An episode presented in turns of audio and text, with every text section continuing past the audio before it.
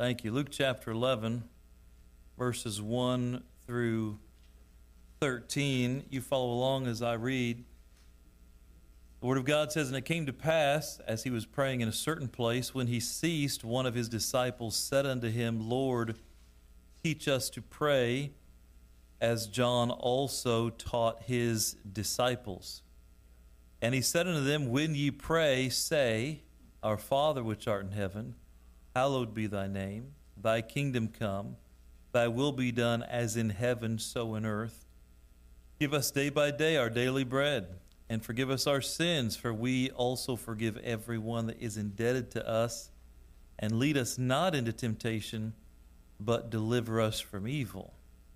And he said unto them, Which of you shall have a friend, and shall go unto him at midnight, and say unto him, Friend, lend me 3 loaves, for a friend of mine in his journey is come to me, and I have nothing to set before him.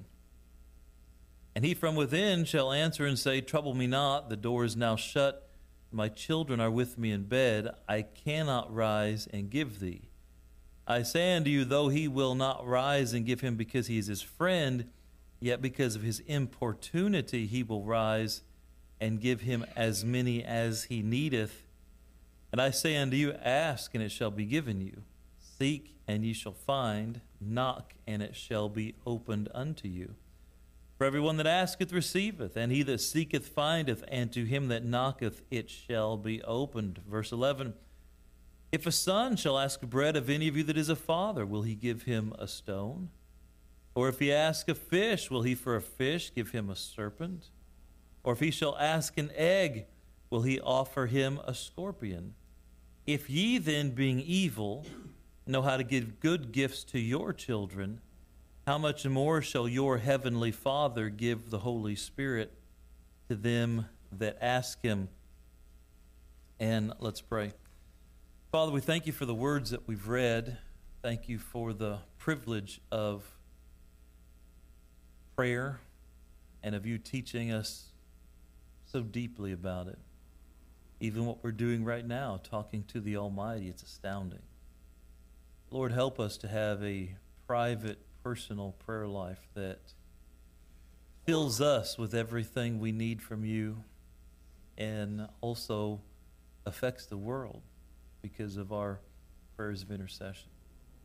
And I ask that you give me the words to say, give us ears to hear the lesson that we have before us tonight. In Christ's name, amen. What an amazing passage of Scripture. Imagine the disciples who walked with Jesus. They got to spend time with him.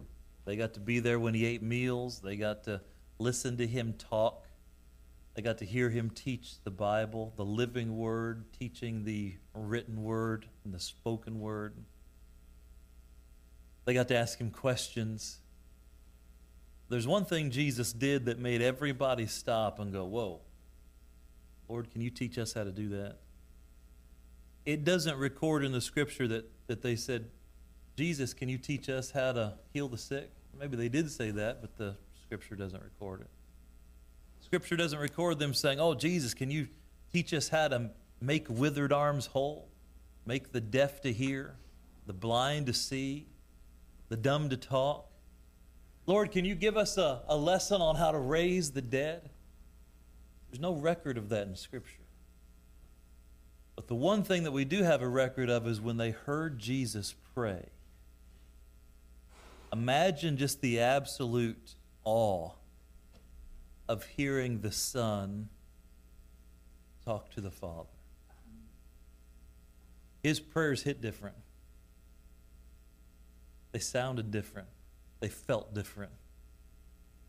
And Jesus prayed, and in this passage of Scripture, they couldn't stand it any longer. They said, "Lord, if you're going to teach us anything, Lord, please, can you teach us to pray?"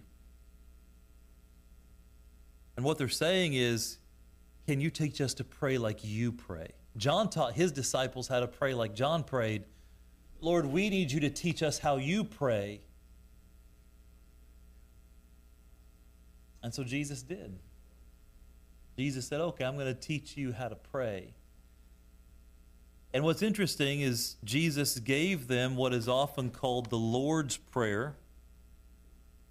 We've talked about this before. I don't prefer the term the Lord's Prayer because people think that there is some magic in just repeating these words. Matter of fact, look at Matthew chapter 6. We find a sister portion.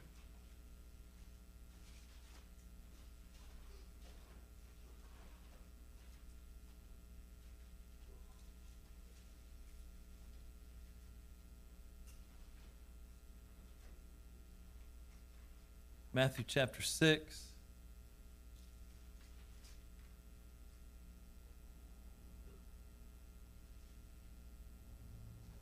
Jesus is teaching them about prayer. Verse 5, he says, don't pray as the hypocrites are. They pray publicly, not in true, sincere prayer to God, but trying to raise their own reputation in the eyes of those that watch. And Jesus said they have their reward. Verse 6, he says, no, learn how to pray by yourself. Learn how to pray in private. And there is a place for corporate prayer. We pray in church. At the end of this service, we'll break up into prayer groups and pray. And it's good for you to learn how to pray with other people. But Jesus said, where you really get the heavy lifting of prayer done is not in public. It's in your prayer closet, in private. And then he said in verse 7, but when you pray, use not vain repetitions as the heathen do, for they think they shall be heard for their much speaking. Verse 9, after this manner pray ye, our Father which art in heaven. This is the more recognizable Lord's Prayer. The one in Luke isn't the wording that most people are used to. The one here in Matthew chapter 6 is the one most people are used to. But they call this the Lord's Prayer, and what do some denominations do? They take the Lord's words and do exactly what verse 7 tells them not to do. Our Father which art in heaven, hallowed be thy name, thy kingdom come, thy will be done. Na na na na na na na na na. Our Father which art in heaven, hallowed be thy name, thy kingdom come. Matter of fact, sometimes they're told, go say 5 Hail Marys and 5 Lord's Prayers and you'll be all set. They treat it as if there's some magic in the words. And I submit to you and have all these years that the power in the Lord's words here are not just in repeating them with no comprehension or understanding. The power is that these words give us an outline of exactly the things we should pray for every day. And when you see it like that, it changes everything.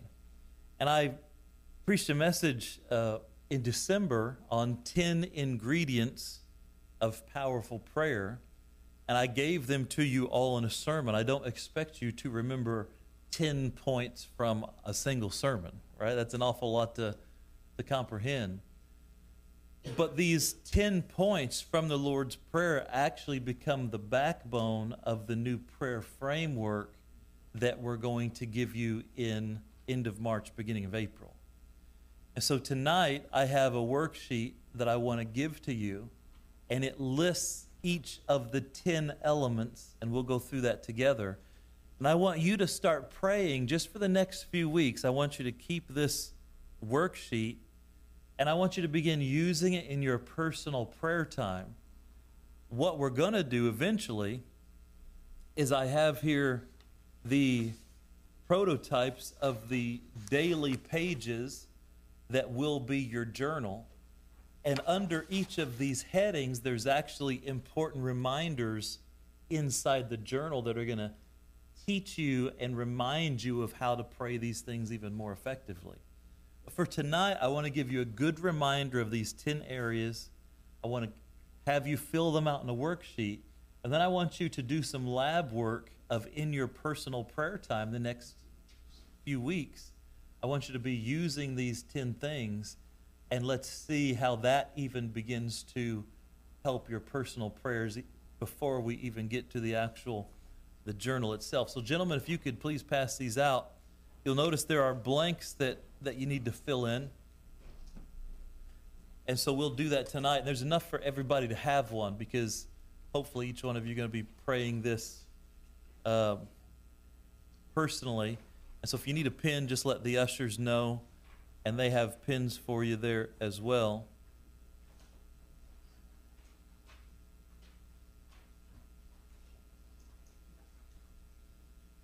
And what we've done is taken 9 sections from the phrases of the Lord's Prayer, and I'm going to show you how those are categories of prayer you should pray every day.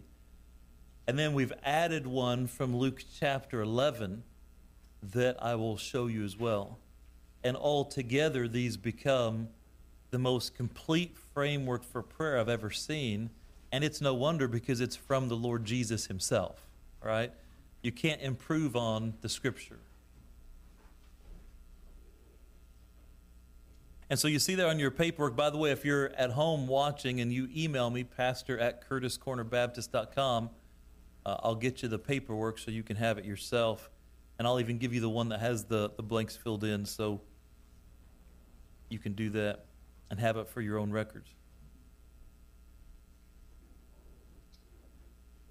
All right, so let's dissect the model prayer to learn the 10 elements of powerful prayer. So the first phrase we find is our Father which art in heaven. Blank number 1 there. Anybody remember what it is?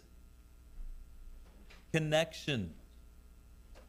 Connection. You see all of these end with the ION just to make it easy to remember. And when you know the Lord's Prayer and you know the outline, you can actually pray through it even from memory. Our Father which art in heaven. That's connection. And then you read under there, we should start our prayer with a reminder of our connection to God through the new birth. All right, God is our Father. Isn't that what he said in Luke chapter 11? How many of you, if your child asks for a fish, will you give him a stone? Well, we know fatherhood, the desire of fatherhood is to provide, to protect. So we're coming to God by invitation, and then we're coming to him not as some far-off ruler that has no connection to us. He is our Father. And so in this situation, we would remind him of our connection. Now, in this way, I'm going to ask you if you would participate with me. There's no wrong answers, as always, but if I ask a question, if you'd raise your hand if you think you have an answer, and then we won't use the microphone tonight because you'll just basically giving one-word answers, and I will repeat it back to the camera so the folks watching online can understand it. All right, somebody, if we're in prayer, someone remind me of a connection that we can claim as we're going to prayer with God. What's the most obvious connection that we see here? Yes, sir. Yeah. He's our Father, and he's in heaven. So we go to him not as, oh, God, I know that there's nothing that I should do. I know that you probably didn't answer my prayer. You're probably too busy to answer my prayer. You see how sometimes we pray? We pray like we're intruding. Oh, Lord, I know. I don't even know if you can hear me. But no, you go to your Father. My kids wake up in the morning like, hey, Dad, I'm hungry. It's like they have immediate access to me. And that's the access we have to our Heavenly Father. So immediately we're starting off our prayer time reminding ourselves and claiming the biblical promise. That's our connection. And so, like it said in Matthew chapter 7, the heathen think they're going to be heard for their much speaking. The Christian thinks they're going to be heard because of their connection. Right? Who else can give me a connection that we can claim or remind God of whenever we start to pray? Yes, ma'am. This morning, the prayer promise that we claimed from that sheet that you were giving us before was we come boldly to the throne of grace. We're coming to the throne. Yeah, so we come boldly to the throne of grace, and you're an invited guest. You're not barging into the throne room of heaven. You're reminded, Lord, you're my Father. You invited us to come. You told us to come boldly. We can find grace to help in time of need. Already my prayers have changed because I know how I'm coming to God, and now that increases my own boldness. I'm not apologizing coming to him. I am coming to him with my feet placed firmly on our unseverable connection. There's one more I want to remind you of tonight, and that is, what about the connection of the blood of Christ? See, we have access to God through Christ and through his shed blood. It is Jesus who died on the cross, paid for our sins, that not only purchased our salvation, but purchased the ability for us to stand before God and not be consumed. Because we're not standing in our own righteousness, we're standing in the righteousness of Christ. And so Pastor Ross, he used to pray often. When he'd pray, he'd say something like, Lord, I come to you and I'm so thankful that through the shed blood of Jesus Christ, I can talk to you. That's pretty strong footing, right, to pray. And so now already, just in these few things, we're rooted in this thing called prayer deeply. So our Father which art in heaven, that's our connection. All right, the next phrase, number 2, hallowed be thy name. And this is adoration. Number 1 is connection. Number 2 is adoration. And so you see your reminder prompt there. We must worship God for who he is and praise him for what he does. So technically praise and worship are very, very similar. I think it's important to make a distinction that worshiping God, I'm worshiping him for his character, for his being, for who he is. And in praise, I'm praising him for the things he has done, is doing, and will do. Now, this should be an easy one. Several people, raise your hand and tell me something that you can praise God for. Either something who he is, something that he has done. And these could be Bible things. Not even necessarily things that he did in my life, although that would be appropriate in your personal prayer time. But you can go back to something amazing that God did in the Scriptures. Again, we're planting our feet in the Scripture. Yes, sir? He saved me. He saved me, that's right. And so does it get any better than that? So if he saved you, he can do anything. One of my favorite prayer promises, Romans chapter 8, verse 32, that if God gave us his own Son, how shall he not also freely give us all things? So God's already given us his best, and you think he's holding back on you the $100 you need? You know, it's like, it doesn't make it to God's mind, it makes no sense, that type of reasoning. And so God said, I've already given you my best. That should give you confidence that I am going to give you the rest of what is for you and what is good for you and my glory.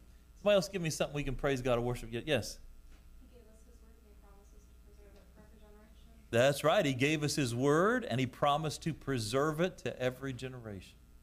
That's pretty good, isn't it? How do you know you can trust your Bible? Well, he gave it to us in inspiration and he's promised to preserve it in every generation. Every generation has a copy of the word of God. And so praise God for that. That's how we can trust it. Good. Somebody else give me a thought. Something you can praise or worship God for. Mm-hmm. Forgiveness. Oh, what about that promise for forgiveness? Blessed is the man to whom the Lord imputeth not sin. You are blessed. What about forgiveness? He forgives. What about this? Lord, you brought those Israelites across the Red Sea. Do you see? When you read the Scriptures, you learn what's a big deal to God. And the Red Sea is a big deal to God. He always brings it up. Because this was a big day. This was a mighty thing. And so, praise God for that. What about creation? Lord, you created everything. Everything I see is from you and your goodness, your wisdom, your power. What about praising God for who he is? God is love. God is righteous. God is just. God is perfect. God is holy. God is merciful. He's gracious. He's forgiving. I'm getting excited just reminding myself who God is. And this is what happens in prayer. So you get that connection. Our Father which art in heaven, hallowed be thy name. You remind him of the connection. And then you begin to praise him for who he is. Hallowed be thy name. I'm going to adore you for a little while. I'm just going to be in awe of you, who you are, and what you've done. And by that time, now you're getting warmed up to pray. Amen? But we're not even asking for anything yet. See how I've taught you for years that prayer is asking, but it's more than asking. If all you do is just say, "Dear Jesus," and give him a list of everything you want, amen, that's like you having a child that only talks to you when they need something. Do you feel close to that child? Well, not, oh, here they are again. What do they need? You know? No. So the depth of the relationship is built in prayer as well. And so number three, invitation. Invitation. Number one, connection. Number two, adoration. Number three, invitation. The next line of the prayer says, "Thy kingdom come." What are we doing? Lord, I need your kingdom in my life. I want you in my life. What are some ways and areas we can invite God to come into our lives? Anybody have a thought? Yes, sir. If you have a besetting sin you're well aware of. Yeah. Absolutely. God, I need you to come in my life and help me with this thing, right? It's the invitation. Who else has a thought? Great idea. Yes, sir. When I have a decision to make, I ask the Lord for his wisdom. Yeah, sure. Lord, I need your wisdom in this situation. I invite you, Lord, to tell me what to do. Remember in the scripture, one of the biggest issues of humanity is pride and rebellion. Do you see how number three and number four were actually Jesus is dealing daily with our pride and our rebellion? Number three deals with pride because pride says, I don't need you, I got this. Humility says, Lord, I need you in my life. I need you in this area of my life. Do you have one? Every day I ask you to guide me. Yeah, absolutely. Absolutely. God, I need you in my life to guide me, to direct me. All of those things are important. How about this? Lord, I invite you into my home. You know, it's amazing sometimes the things we invite into our home through television, through music. What about, Lord, I need you in my home? What about, Lord, I invite you into my family? I invite you into my marriage.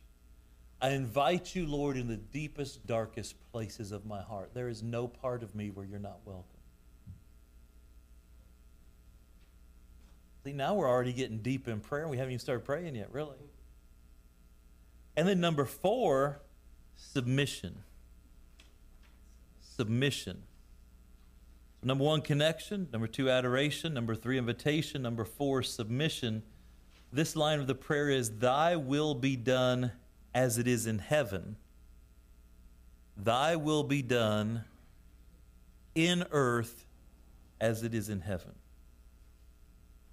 What's that? Lord, your way is the best way.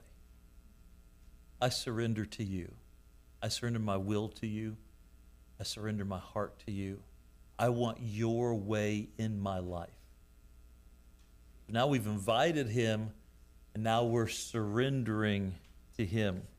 What are some ways that we can surrender to God? Submission. You already mentioned a few of them. Lord, lead me. That's surrender. Lord, I don't want to choose my own way. I want you to guide me. And you'll lead me, guide me. Anybody else have one?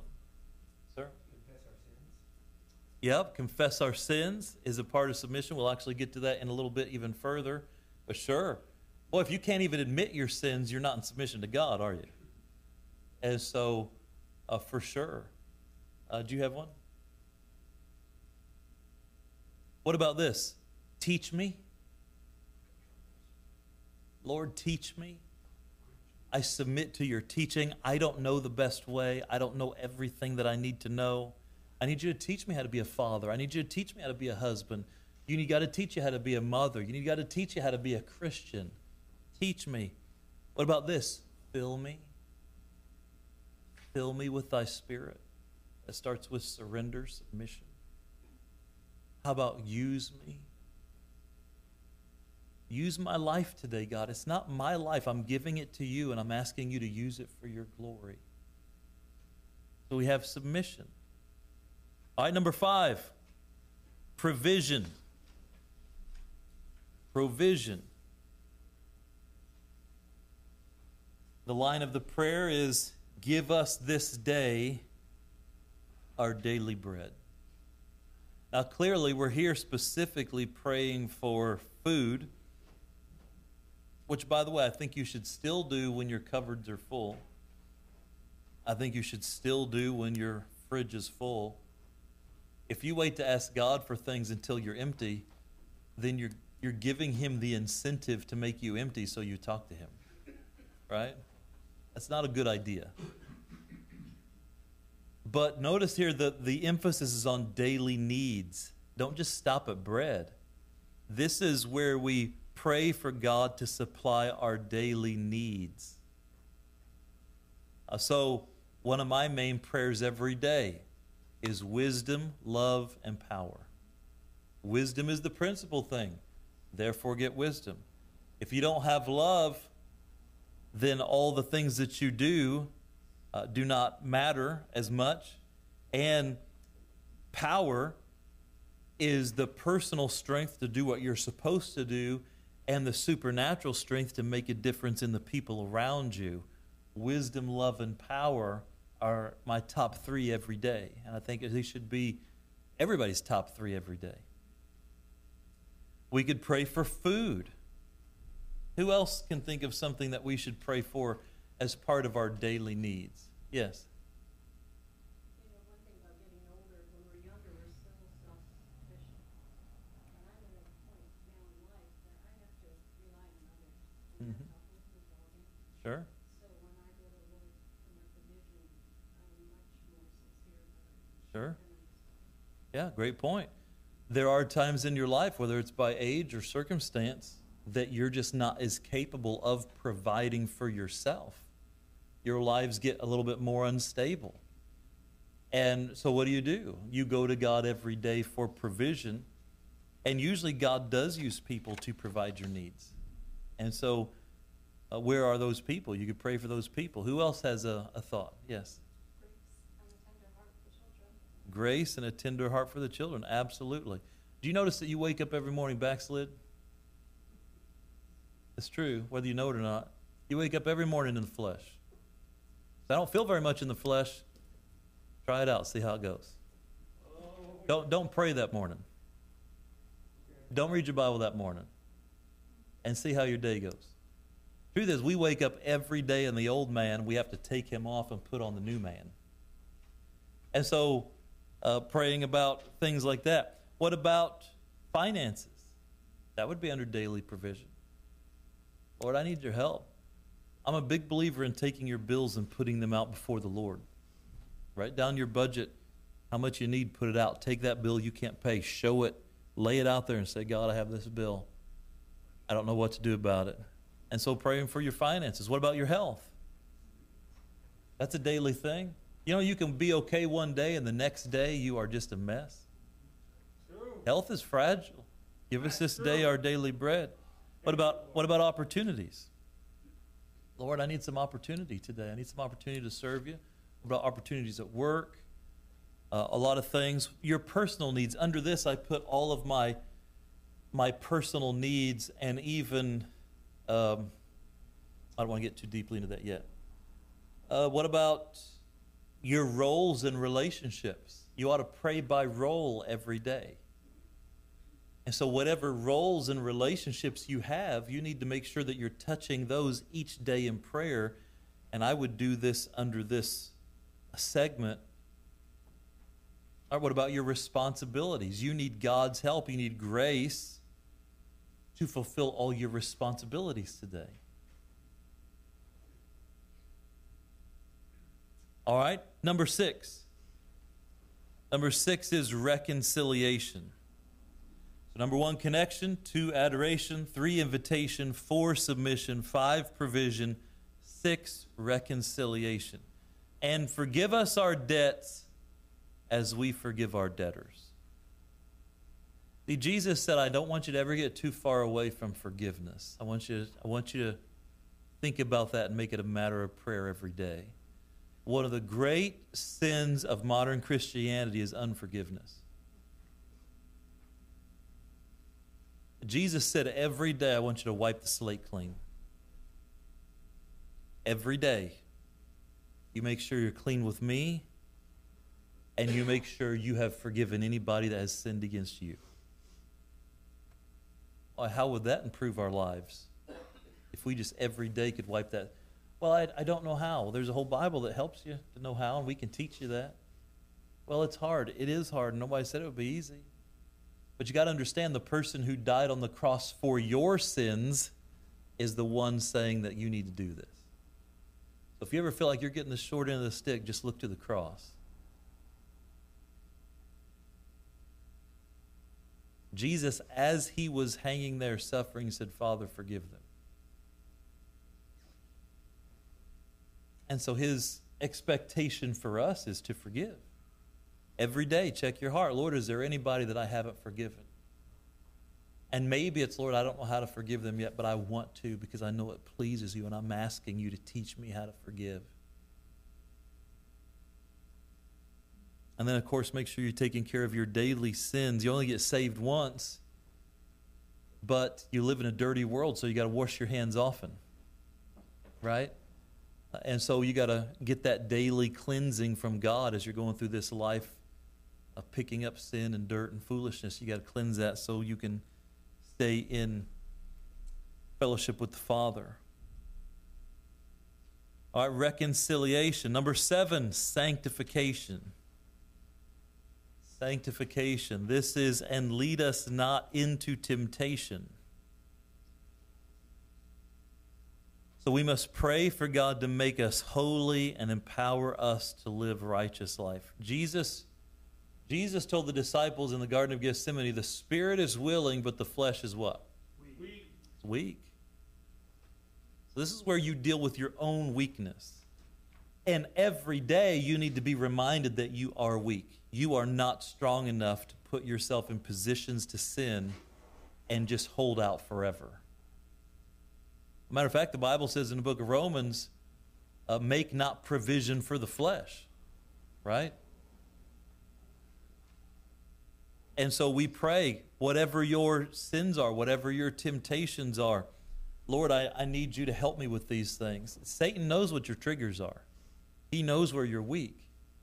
And he's just waiting for you to have a bad day. And so you need to pray every day. And then sanctification speaks of the sanctifying power of the Holy Spirit.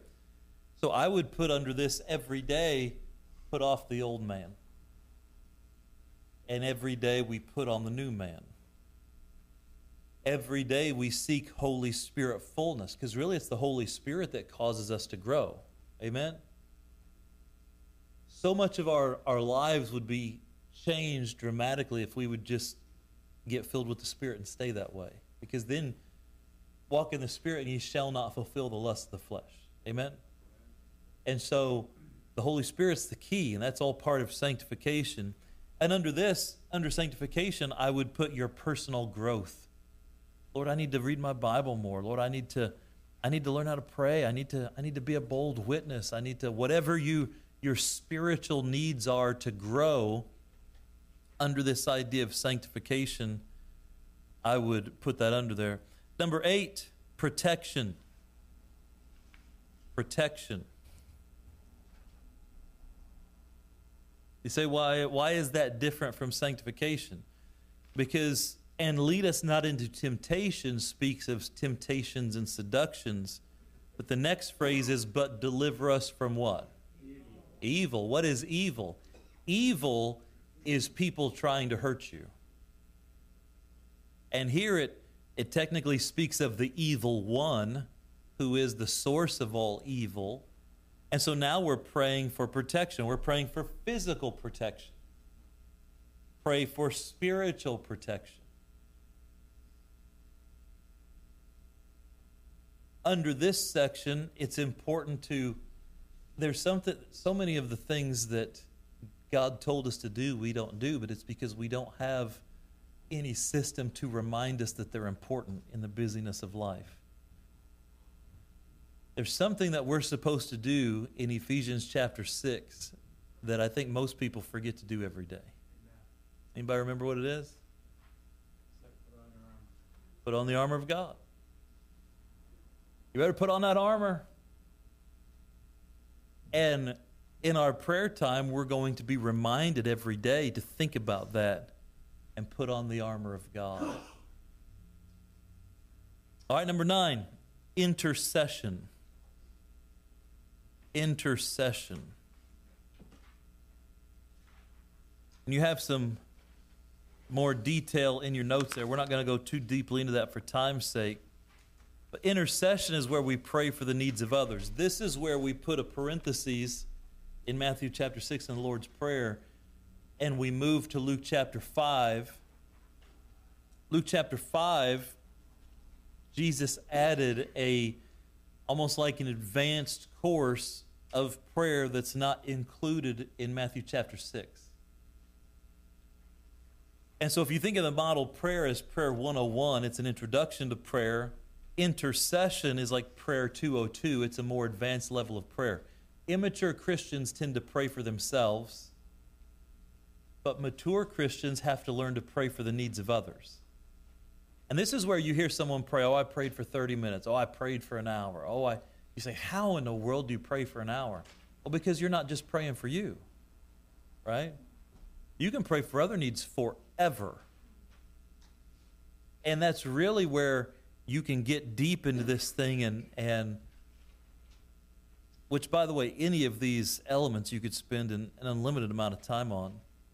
Once we get into how the framework actually works, you're going to see there may be days where you get stuck in adoration and you just live there. You might spend most of your prayer time just thanking God. And you know what? That's okay. Because then if you spend 30 minutes thanking God and you say, oh, by the way, God, I got to go to work. But can you do this, this, and this? Thank you. Now it hits a little different after you've been praising for 30 minutes than if it's just, Lord, do this, this, and this. Thank you. I got stuff to do. You might get stuck in an area and really be in the Spirit in that moment, and that's okay. What happens is the framework becomes like a buffet where as the Spirit leads every day, it's like every day is different and new and exciting as you're pulling pieces from here and there, but it's all a complete framework, and I believe it's going to help some people. All right, so if you notice, we won't have time to develop this, but in Luke chapter 11, verse 5, he said unto them, which of you shall have a what? A friend. So while the main focus of the passage is on importunity, not giving up, what is it he's not giving up for? He's not giving up because of his own needs. He's not being importunate because of his own needs. He's being importunate. He's being persevering and persistent based on the needs of someone else. And this is where we get into the idea of intercession, where going to God on behalf of other people. This is where you have your prayer list where you pray for others. And just some groups that you should pray with. Pray for family, your family in your home, your extended family. Pray for friends. Pray for foes. Pray for your church. What's going on in your church prayer list. Preachers and missionaries. This is where you pray for those that need to be saved. This is where you pray for the sick. You pray for your community. You pray for your nation. And you can see a lot of these areas are covered on our Wednesday night prayer list, aren't they? But you could have your own larger list of the things that are important to you. And then you have a place to pray over them, but you've also got a place to remind yourself when those prayers get answered. One thing we do is sometimes we don't take enough time to celebrate when God does give us the answer. And so when God answers you, it's more than just a thank you. It's a thank. If you prayed for weeks for something and God answers it, then you thank him for weeks. That becomes part of your, if you prayed for years, then you just plan on thanking him for years. Yes. It becomes part of your adoration. All right, and then lastly, conclusion. Our time's up for tonight. Back in Matthew chapter 6, you notice that the Lord's Prayer is concluded with this amazing phrase, for thine is the kingdom and the power and the glory forever. Amen. And under this, in the conclusion, you Close your prayer wisely while you're giving God all the glory. Notice, isn't that what he's doing? For thine is the kingdom and the power and the glory forever.